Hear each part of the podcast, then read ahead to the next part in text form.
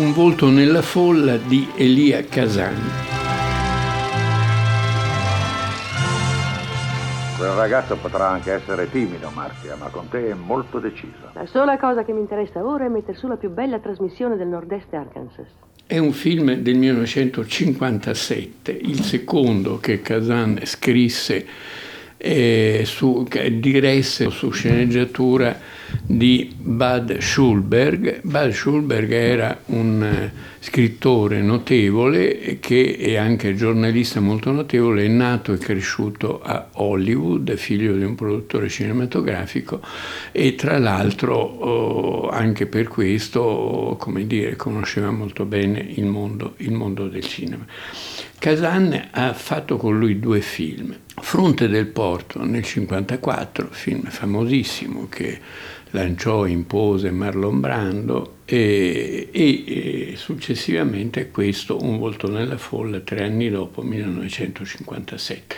E Schulberg come dire, tirò fuori tutto il suo talento di giornalista nella invenzione, ricostruzione, invenzione di un personaggio eh, immaginario ma non troppo come quello che è il protagonista di questo film, un cantante folk dell'Arkansas. L'Arkansas è il sud, ma è un sud contadino, un sud con pochi neri, non è il sud canonico di Via col Vento, è un altro tipo di di sud degli Stati Uniti, grandi praterie. Nell'Arkansas una donna, Marzia, sveglia, intelligente, interpretata da Patricia Neal, che era un'attrice bravissima, ebbe anche un Oscar a un certo punto e che ebbe anche una vita abbastanza straordinaria perché fu a Hollywood alla Warner Bros. lavorò con Gary Cooper in alcuni film e si innamorò follemente di Gary Cooper e Gary Cooper si innamorò follemente di lei, però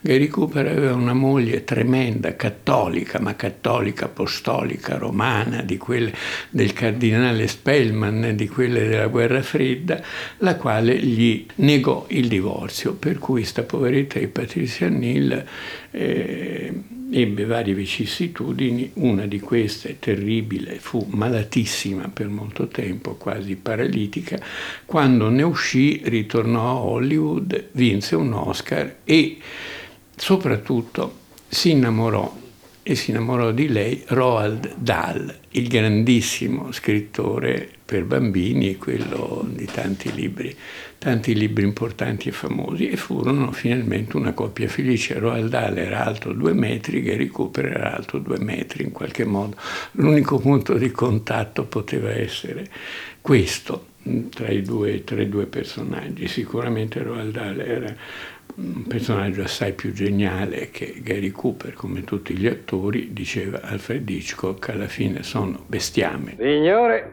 o forse sarà meglio dire ragazze. Io mi stavo preparando un'altra canzone intitolata Una donna libera al mattino. Scommetto che l'avete sognato tutte qualche volta davanti a una catasta di piatti sporchi sull'acquaio e quei nevrostenici di mariti che lavorano solo loro.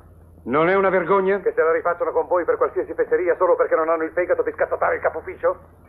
Beh, eh, addio cara, oggi entro prima. Mi piange il cuore di parlare contro il mio sesso, ma ancora ho da incontrare un uomo che riconosca che quello delle donne è lavoraccio. Loro pensano che si tratti di buttare un po' d'acqua su un piatto, che sia tutto lì. Non vi hanno mai visto togliere quel grassaccio dall'acquaio o raschiare dal forno il sugo rassegato dell'arrosto? O sturare un gabinetto intasato?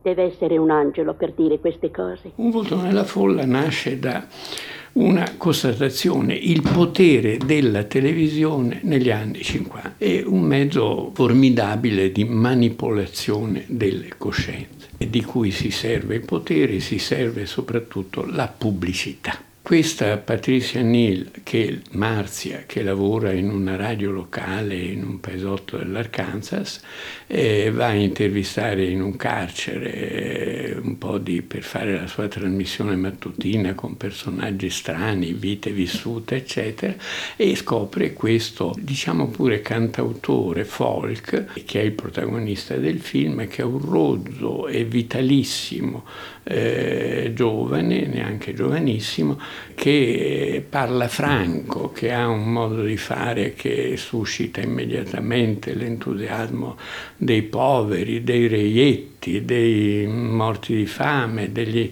degli insoddisfatti, degli insoddisfatti diciamo pure del sogno americano. Marzia, la ragazza, lo lancia nel mondo della radio, viene scoperto dai pubblicitari, finisce in un in un gioco che lo porta addirittura a essere il grande lettore di un possibile Presidente della Repubblica. E ora dica alla gente quello che ha detto a me. Beh, vedete, la mia casa... È andata a fuoco, ha sette ragazzini e non era assicurata. Oh, Hilda, vieni a vedere che fanno alla televisione. Oh, era quasi ora. E non ha fatto che girare, girare, perché non aveva nessun posto dove andare. Eh, eh, non conoscevo un'anima in tutta Memphis. Ah, che scherza? Vuol scommettere che ha almeno 20.000 amici là fuori? E sono tutti pronti a provarglielo mandandole mezzo dollaro perché possa tornare a Millington e comprare una casa decente per i suoi marmocchi. Ora vi prego, nessuno mandi più di mezzo dollaro. Perché non vorrei il rimorso d'averli messi sul lastrico. Signora Raleigh, forse lei crede di essere... Su ogni piatto superiore a cosa. 10 dollari Ora, togliamo metà per la negra, eh? Penseranno tutti a lei. Vero ragazzi? C'è da dire che eh, questa storia è una storia che si basa su una storia vissuta. Negli anni 30 un cantautore folk, di quelli folk country più tremendi, Will Rogers, ebbe attraverso la radio, questa volta attraverso la radio, un tale successo, una tale fama, fece anche l'attore a Hollywood, anche con John Ford, che non era una cosa da poco, e, e approfittò della sua simpatia umana, del fatto che conquistava l'affetto delle massaie, dei vecchi, dei neri, dei poveri, mh, dei reietti, degli insoddisfatti in qualche modo del sogno americano, si presentò addirittura alle elezioni per la presidenza della Repubblica. C'è un grande scrittore americano di sinistra, Upton Sinclair, che ha scritto anche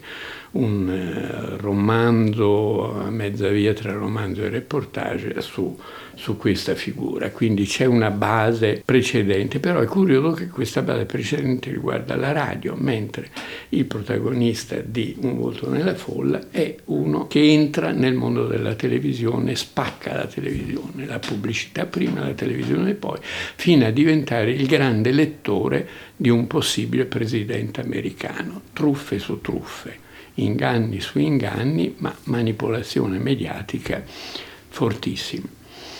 Quando la Marzia si vede messa da parte perché il protagonista si invaghisce di una ragazzina che vince, a cui fa vincere un concorso come la più brava di quelle che eh, giocano con le bacchette nelle sfilate americane classiche musicali, un uso che per fortuna in Italia non ha attecchito, c'è chi ci ha provato ma per fortuna non ha attecchito, e un, Lee Remick nel suo primo film, un'attrice dell'Actor Studio che poi farà altri film anche con Kazan, molto brava. Insomma, il protagonista tradisce Marzia per questa ragazzina, se la sposa in Messico, sistemi anche lì coi soldi, si ottiene tutto, divorzio precedente, aveva già avuto una storia eh, e, e matrimonio, eccetera, e ovviamente mette da parte Marzia, però ne ha bisogno perché lui è di fatto un debole che non capisce bene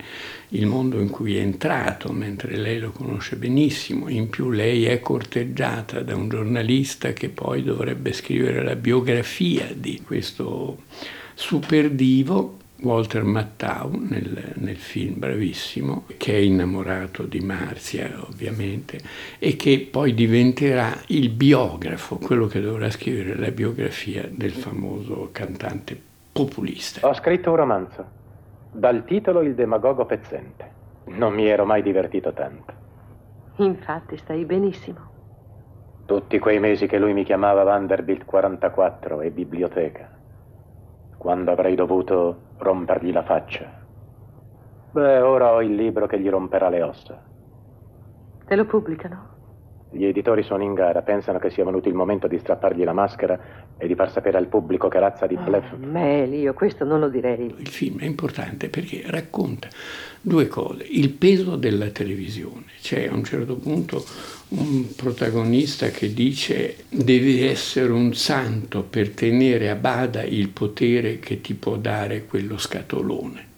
Lo scatolone è la televisione che ha un potere negli anni 50 americani immenso. Tutto questo crolla a un certo punto, eh, la vecchia tanto più in alto si sale, tanto più precipitevolissimalmente si cade, la vecchia legge dantesca eh, funziona anche in questo caso perché lei, la donna, Marzia, eh, sentendosi messa da parte, vedendo, essendo lei tutto sommato una progressista, un'intelligente, vedendo come questo signore riesce a manipolare un'intera popolazione, mezza America, e probabilmente a mandare alla Presidenza della Repubblica un ciarlatano qualsiasi, un politico qualsiasi, beh, eh, usa il trucco più terribile possibile, una delle grandi trasmissioni televisive in cui ci sono appunto che deve servire a lanciare il, il candidato alla presidenza, eccetera, eccetera, lei mostra, infila con l'aiuto di qualche tecnico,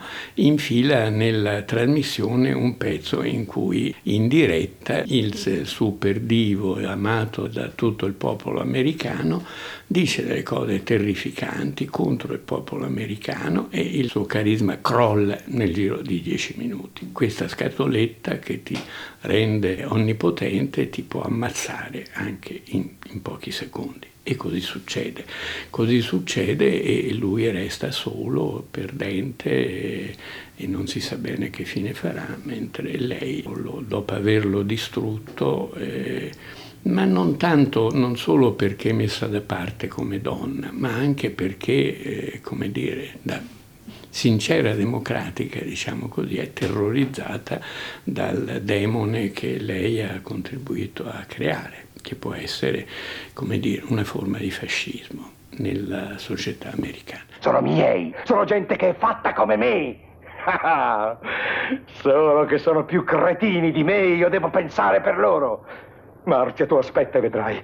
Vedrai, io sarò la forza dietro il presidente e tu sarai la forza dietro di me. Un film vitalissimo, come sempre Kazan, le scene di massa sono bellissime, gli stadi, le, le, le ragazze che ballano, la, la, televisione raccontata splendidamente e, e non è probabilmente il film più amato e più famoso, di, più bello è certamente Il ribelle dell'Anatolia, America America, quello che racconta la storia della grande migrazione dal Medio Oriente contadino verso gli Stati Uniti alla fine del secolo scorso. Però ha fatto dei film geniali, è stato un uomo, un uomo geniale e credo anche un uomo che nonostante abbia come dire, al tempo della caccia alle streghe, tradito, tra virgolette, perché era stato un comunista e si è trovato di fronte, come molti, o alla fine della carriera, al tradimento.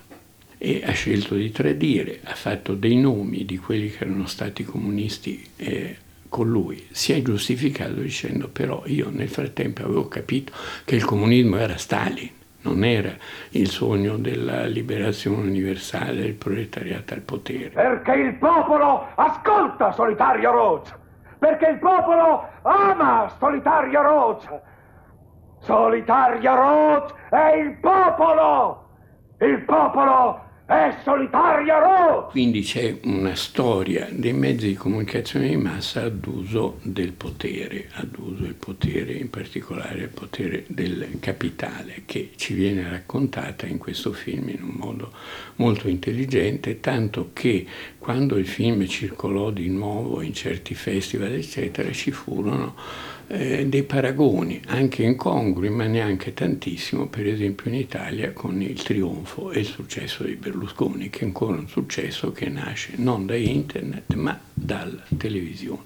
Il populismo è raccontato da Elia Kazan in modo secondo me esemplare e intelligente, ma non tanto il populismo quanto il dietro, quello che c'è dietro, cioè il potere, come si serve il potere mm, dei, dei trucchi più in, in, azzardati come quello di, di, di, appunto, del populismo più sfrenato per, diciamo volgarmente, metterlo nel sedere al popolo. Oh, Vita Jags, what you doing to me?